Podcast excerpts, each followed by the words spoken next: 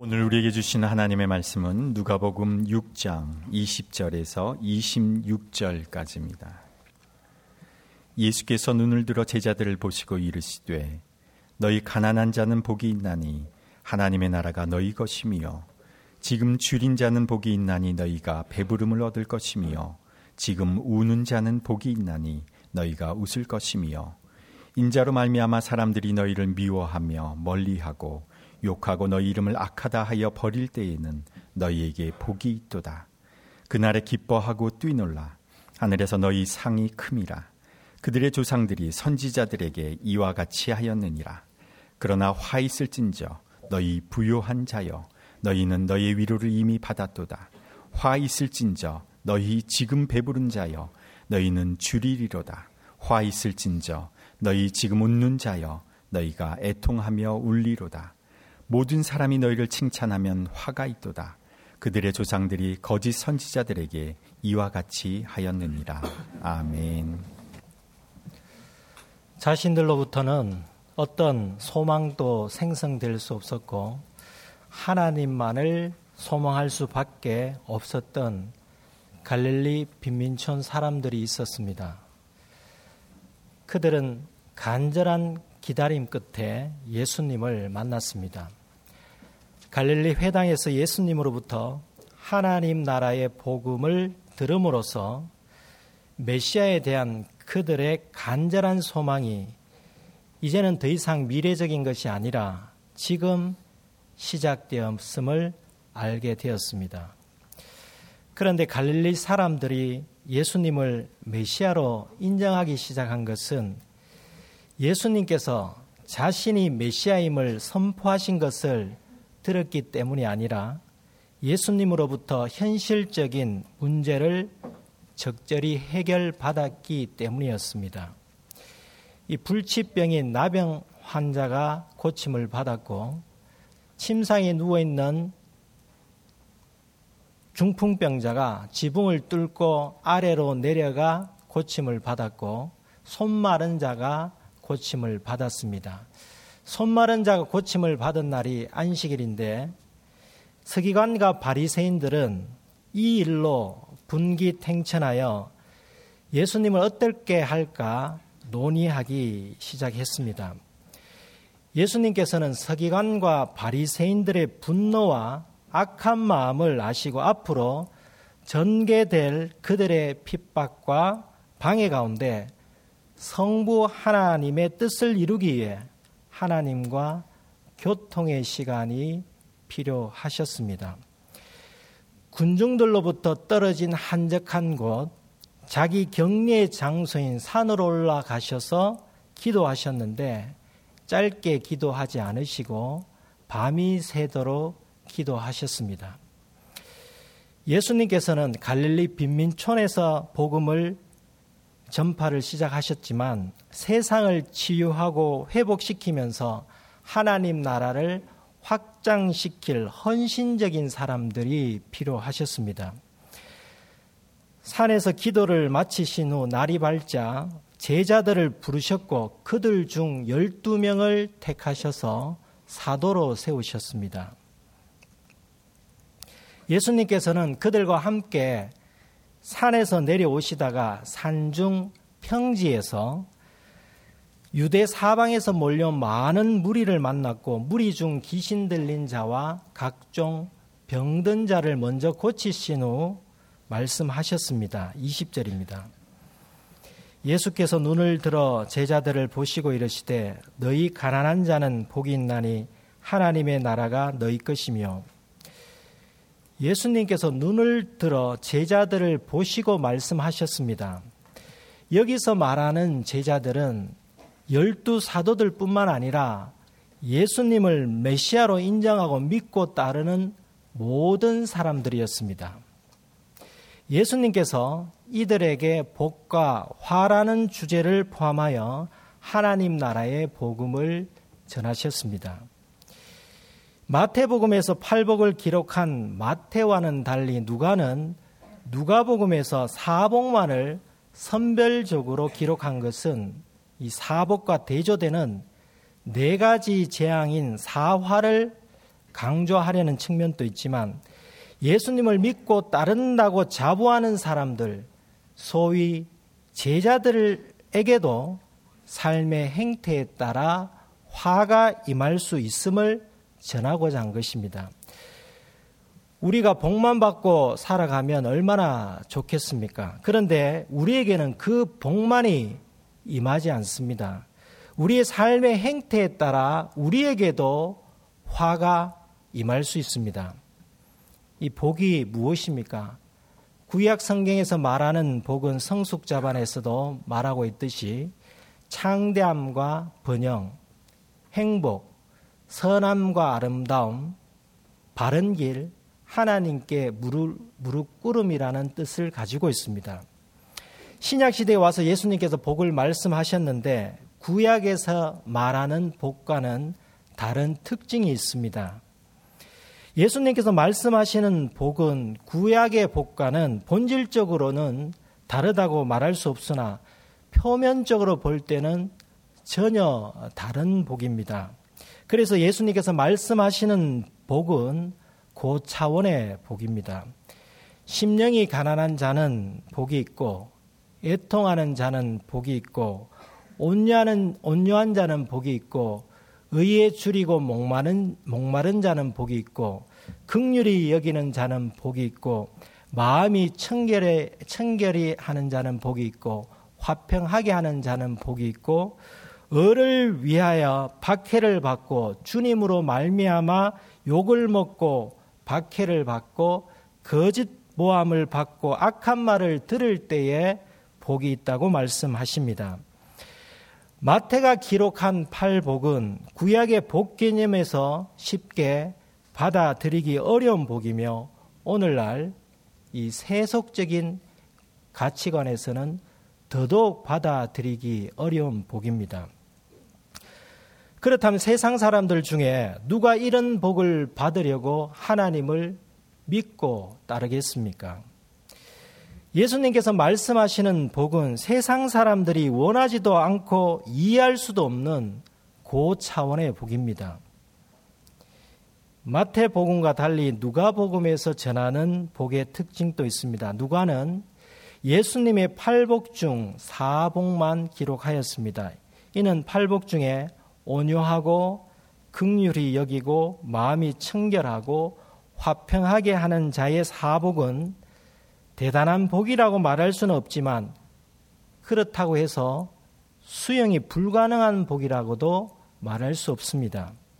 하지만 누가는 예수님께서 선포하셨던 팔복 중 일반적인 사람이 수용하기 매우 어려운 다른 차원의 사복만을 누가복음에서 기록하였습니다. 가난한 자, 줄인 자, 우는 자, 주님으로 인해 미움을 받고 외면당하고 욕을 먹고 악인이라 낙인 찍혀 버림을 받는 자로서의 복입니다.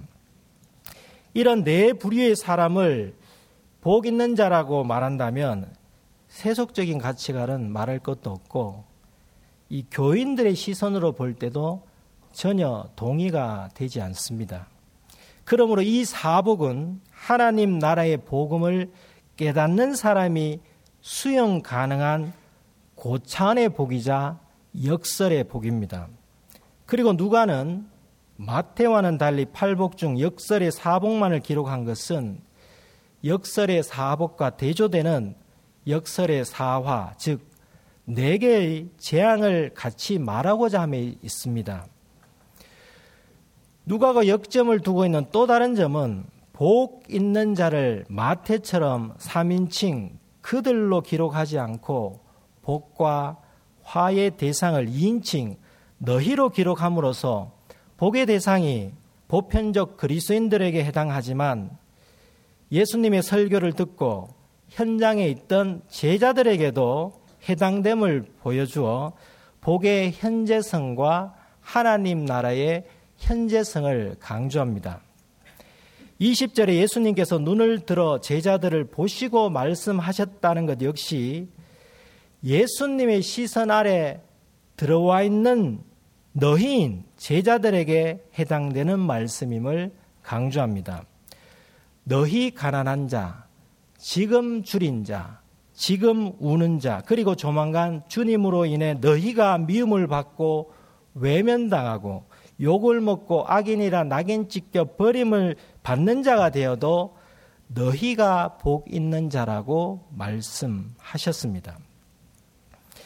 역설의 사복은 수용하기 어렵다고 말할 수 있겠지만 당시 현장에서 예수님의 설교를 듣고 있는 사람들의 그 처지를 생각해 본다면 역설의 복은 수용을 하느냐 못하느냐의 문제가 아니었습니다. 그들 중 다수는 갈릴리 빈민촌 사람들이었고 유대 사방 지역으로부터 왔던 병들고 귀신 들린 사람들이었습니다. 그들은 가난하고 줄이고 우는 자들이었습니다. 그래서 예수님께서 너희 가난한 자라고 말씀하셨고 지금 줄인 자라고 말씀하셨고 지금 우는 자라고 말씀하셨습니다. 그리고 나의 가르침을 믿고 따르게 될 때에 미움과 외면과 욕과 버림을 받는 자가 될 것이라고 말씀하셨습니다. 오늘 본문에서 예수님께서 말씀하시는 사복을 받아야 할지 받지 말아야 할지 망설여진다면 그 사람은 가난하지도 않고 줄이지도 않고 우는 자도 아닐 것입니다. 그러나 선택의 여지가 없는 간절한 사람, 지금 큰 문제를 안고 있는 사람이라면 다르지 않겠습니까? 사회 경제적 문제, 각종 문제를 안고 살아가는 사람은 주님의 말씀을 들으면 그것이 비록 역설의 복이라고 할지라도 큰 위로가 되지 않겠습니까? 역설의 복은 이해를 통한 취사, 선택 사항이 아닙니다. 만약에 지금 내가 괴롭습니다. 내 힘으로는 도저히 살아갈 수가 없습니다. 라고 말하는 사람이 주위 사람들로부터 도움을 전혀 받지 못하고 있을 때에 주님께서 그 사람에게 복 있는 자여 라고 말할 때 그 사람에게 큰 위로가 되지 않겠습니까? 우리 주님의 말씀은 이해의 차원을 떠나서 문제가 있어 괴로운 자에게는 그 자체로 위로가 됩니다. 그런데 자신에게 문제가 있어 그 문제를 문제로 인식하지 못할 때에는 아무리 주님의 말씀을 듣는다고 할지라도 결코 위로의 말씀으로 와닿지 않을 것입니다. 그래서 우리는 3일 만에 다시 살아나신 예수님 말씀 안에서 먼저 자기 객관화를 해야 합니다. 자기 객관화를 할 때 내가 문제 있는 사람이구나 라고 인식합니다. 그 인식의 출발점으로부터 자기 부인이 일어납니다. 그러나 자기 성찰 없이 한 번만 기회를 더 주면 성공할 수 있어 또는 인맥이 없어서 돈이 없어서 학벌이 없어서 외모가 변변치 못해서 흙수저로 태어나서 잘 되지 않는 거야. 또는 나는 능력이 있는데 사람들이 나를 몰라줘. 이런 식의 생각에 사로잡혀 있다면 절대로 자기 부인도 가난한 자도 될 수 없습니다. 자신이 문제 있는 사람이라고 인식할 때에야 비로소 가난한 자가 됩니다. 그럴 때 주님께서 말씀하시는 역설의 사복과 성경의 모든 말씀이 은혜가 되고 위로가 됩니다. 역설의 사복은 사복에만 있지 않고 사화에도 있습니다. 일반적으로 우리가 복이라고 여기는 부요함, 배부름, 웃음, 그리고 사람들로부터 칭찬받는 것을 예수님께서는 재앙, 화라고 말씀하십니다. 이 가난함의 반대가 부요함이며 주림의 반대가 배부름이며 울음의 반대가 웃음이며 그리고 욕의 반대가 칭찬입니다. 그런데 예수님께서 이 반대 것들이 복이 아니라 화라고 말씀하십니다. 20절과 24절에 복과 화에 관한 말씀입니다. 먼저 20절 하반절입니다. 너희 가난한 자는 복이 있나니 하나님의 나라가 너희 것이며 24절입니다. 그러나 화 있을진저 너희 부요한 자여 너희는 너희의 위로를 이미 받았도다. 예수님께서는 부요한 자들에게 너희는 너희의 위로를 이미 받았도다 라고 말씀하십니다. 여기서 위로의 헬라의 뜻은 편안한 침대에 누워 있거나 안락한 의자에 앉아서 누리는 편안함입니다. 왜 가난한 자가 복이 있고 왜 부여한 자가 화를 입어야 합니까? 부여한 자는 이 땅에서 불을 통해서 자신이 원하는 것을 누리며 살아갑니다. 그들은 불을 통해서 다양한 욕구를 충족합니다. 좋은 집과 가구, 좋은 차, 좋은 옷과 장식품을 소유하고 좋은 음식을 먹고 그리고 가고 싶은 곳으로 여행을 가면서 인생의 편안함을 누리며 마음의 위로를 받습니다. 힘들고 스트레스를 받을 때는 비록 근본적인 해결책은 되지 못할지라도 자신이 가진 부를 통해서 다양한 방법으로 마음의 위로를 받습니다. 이와는 달리 가난한 자는 어떻습니까? 가난한 자는 부를 통하여 위로를 안락함을 누릴 기회가 없습니다. 누가복음 16장에 나오는 부자와 나사로에 관한 예수님의 비유를 보면 한 부자는 좋은 옷을 입고 날마다 호화롭게 즐기며 삶의 위로를 받았지만 거지 나사로는 힘든 삶을 살았습니다. 부자는 이 땅에서 위로를 받았지만 나사로는 나중에 죽어 아브라함 품에 안겨서야 위로를 받았습니다. 누가복음 16장 25절입니다. 아브라함이 죽은 부자에게 한 말입니다. 아브라함이 이르되 예 너는 살았을 때 좋은 것을 받았고 나사로는 고난을 받았으니 이것을 기억하라. 이제 그는 여기서 위로를 받고 너는 괴로움을 받느니라. 부자는 살았을 때 자신의 부를 가지고 좋은 것을 소유하며 누렸습니다. 반면에 가난한 나사로는 살았을 때 괴롭게 고난의 삶을 살았습니다. 두 사람이 죽은 후에는 반대가 되었습니다. 부자는 괴로움을 받았고 가난한 나사로는 위로를 받았습니다. 나사로는 아브라함과 함께 있는 곳, 즉 하나님의 나라에서 위로를 받았습니다. 오늘 본문 20절의 하나님 나라는 나사로처럼 죽어서 미래에 누릴 수 있는 나라는 많은 아닙니다. 현재 하나님 나라를 소유하는 복을 우리가 누릴 수 있습니다. 눈을 들어 보시는 예수님의 시선 안에서 예수님을 바라보며 예수님의 말씀 안에 가면 그것이 바로 하나님의 나라입니다. 현재 가난한 자임에도 하나님 나라를 소유하고 위로를 받을 수 있습니다.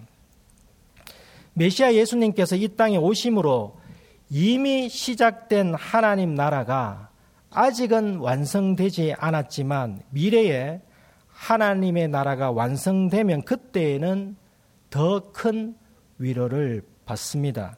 그때는 이 세상에 어떤 편안한 침대나 안락한 의자보다 더 편안하고 안락한 주님의 품에서 위로를 받을 것입니다. 여기서 생각해 볼 점이 있습니다. 부여함이 구원의 불가 조건이 될 수 없고 가난함이 구원의 자격 조건이 될 수는 없습니다. 가난함과 부여함 자체가 복과 화를 임하게 하지는 않습니다. 앞에서 구약 시대의 복의 의미 중에 하나가 창대함과 번영이라고 말씀드렸는데 이 창대함과 번영이라는 것은 부요함이라고 말할 수 있습니다. 문제는 물질적인 창대함과 물질적인 번영 자체를 목적으로 살아가는 부요한 자입니다. 이런 부요한 자에게는 부요함은 복이 아니라 화입니다. 이런 부유한 자는 물질적 부유함을 목적으로 살기에 하나님 시선 안에 있기를 거부할 뿐만 아니라 하나님을 바라보지도 않습니다. 물질적 부유함만을 바라보고 물질을 마음에 품은 사람은 그 마음 어디에도 하나님의 자리는 없습니다. 그러니 하나님 나라를 어찌 소유할 수 있겠습니까? 반면에 가난한 자는 자신들로부터는 어떤 소망도 생성될 수도 없고 오직 하나님만을 소망할 수밖에 없는 자로서 가난한 자이기에 하나님의 시선 안에 있는 것을 거부하지 않을 뿐더러 하나님만을 바라봅니다. 이 산중평지에서 예수님의 말씀을 듣고 있던 가난한 자는 예수님께서 눈을 들어 자신을 보실 때 예수님의 시선 안에서 예수님을 바라보며 예수님만을 바라볼 수밖에 없었습니다. 이처럼 예수님을 바라보는 그들이 비록 가난한 자이지만 복 있는 자입니다. 줄인 자와 우는 자는 가난한 자와 동격입니다. 줄인 자와 우는 자는 가난한 자와 같은 맥락에서 복 있는 자입니다. 그리고 배부른 자와 우는 자는 부요한 자와 동격입니다. 배부르고 웃는 자는 부요한 자와 같은 맥락에서 화 있는 자입니다. 사복과 사화 중 마지막은 앞에 세 가지와는 또 다른 차원의 복과 화입니다. 앞에 세 가지는 1차적으로는 가난함과 부유함의 차이고 2차적은 적으로는 부와 하나님 중 삶의 목적이 어디 있느냐의 차이입니다.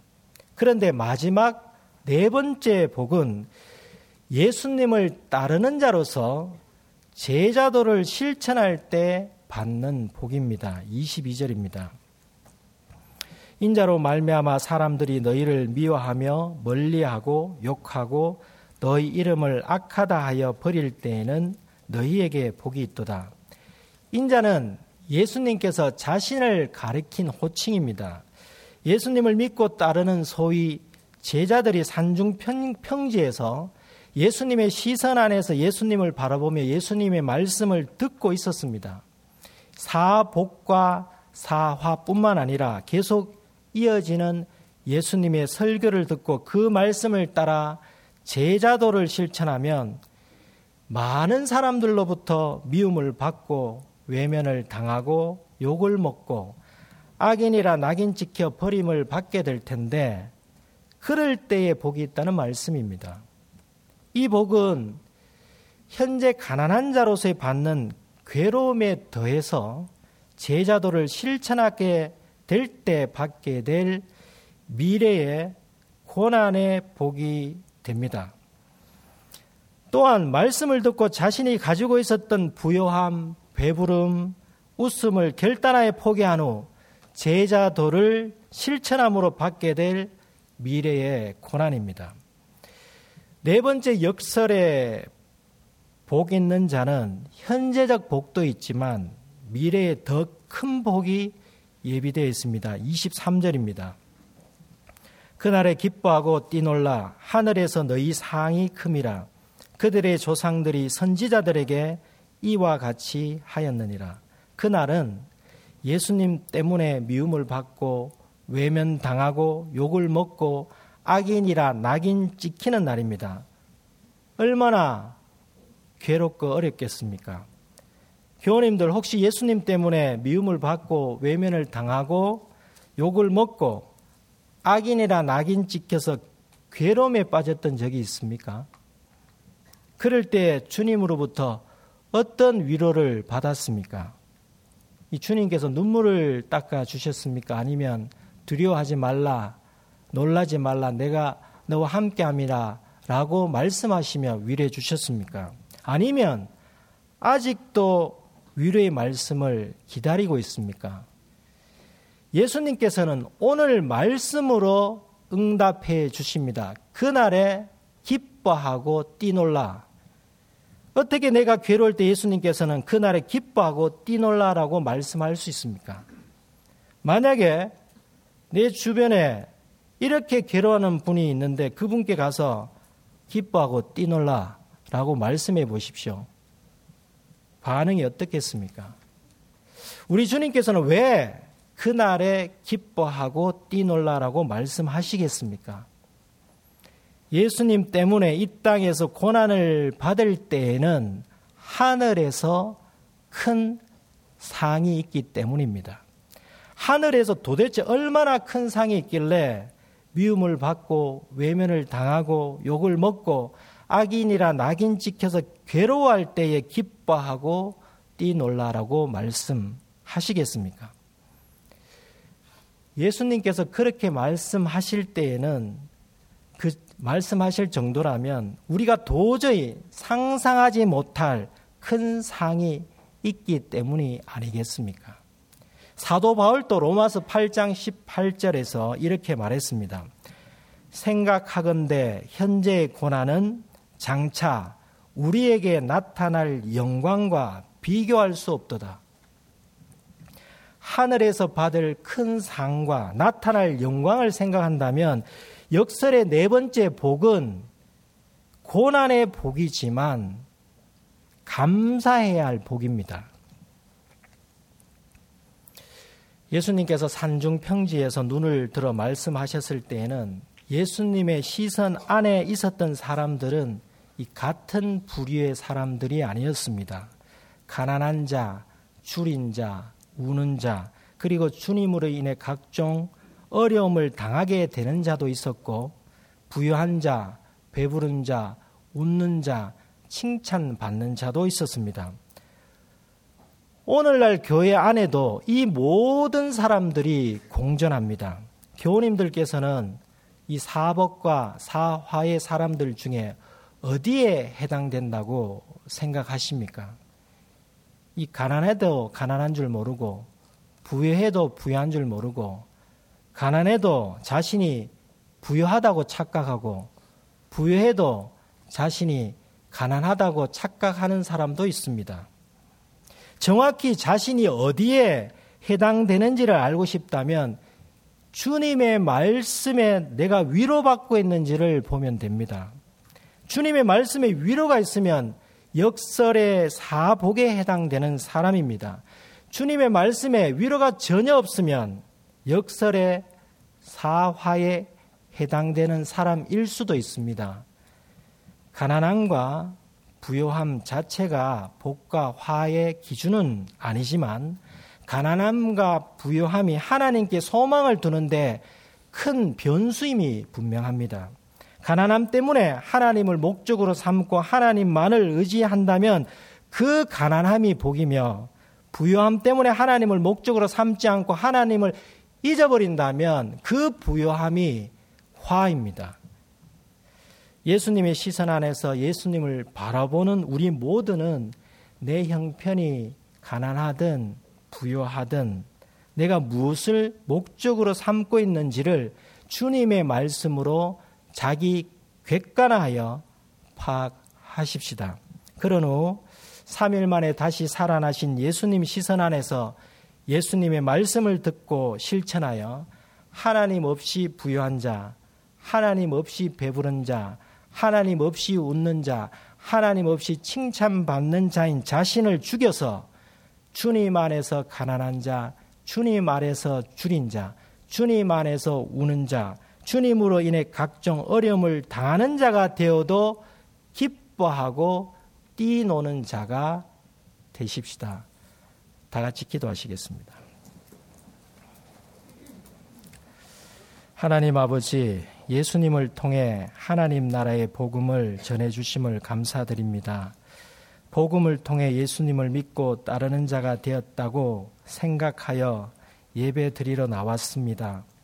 영이신 하나님의 시선 안에서 하나님을 바라보며 하나님의 말씀을 듣기만 하면 상처가 회복되고 자기 부인이 일어나는 줄 알았습니다. 하나님의 시선 안에만 있다면 내가 비록 부족한 점이 있더라도 나름 괜찮거나 보통 수준의 주님의 제자인 줄 알았습니다. 하지만 예수님의 시선 안에서 예수님을 바라보며 예수님의 말씀을 들었던 사람들 중에도 역설에 사화 있는 자가 있었음을 숙고하였습니다. 주님의 말씀으로 자기 객관화를 이루게 하시고 자기 부인이 있게 하옵소서.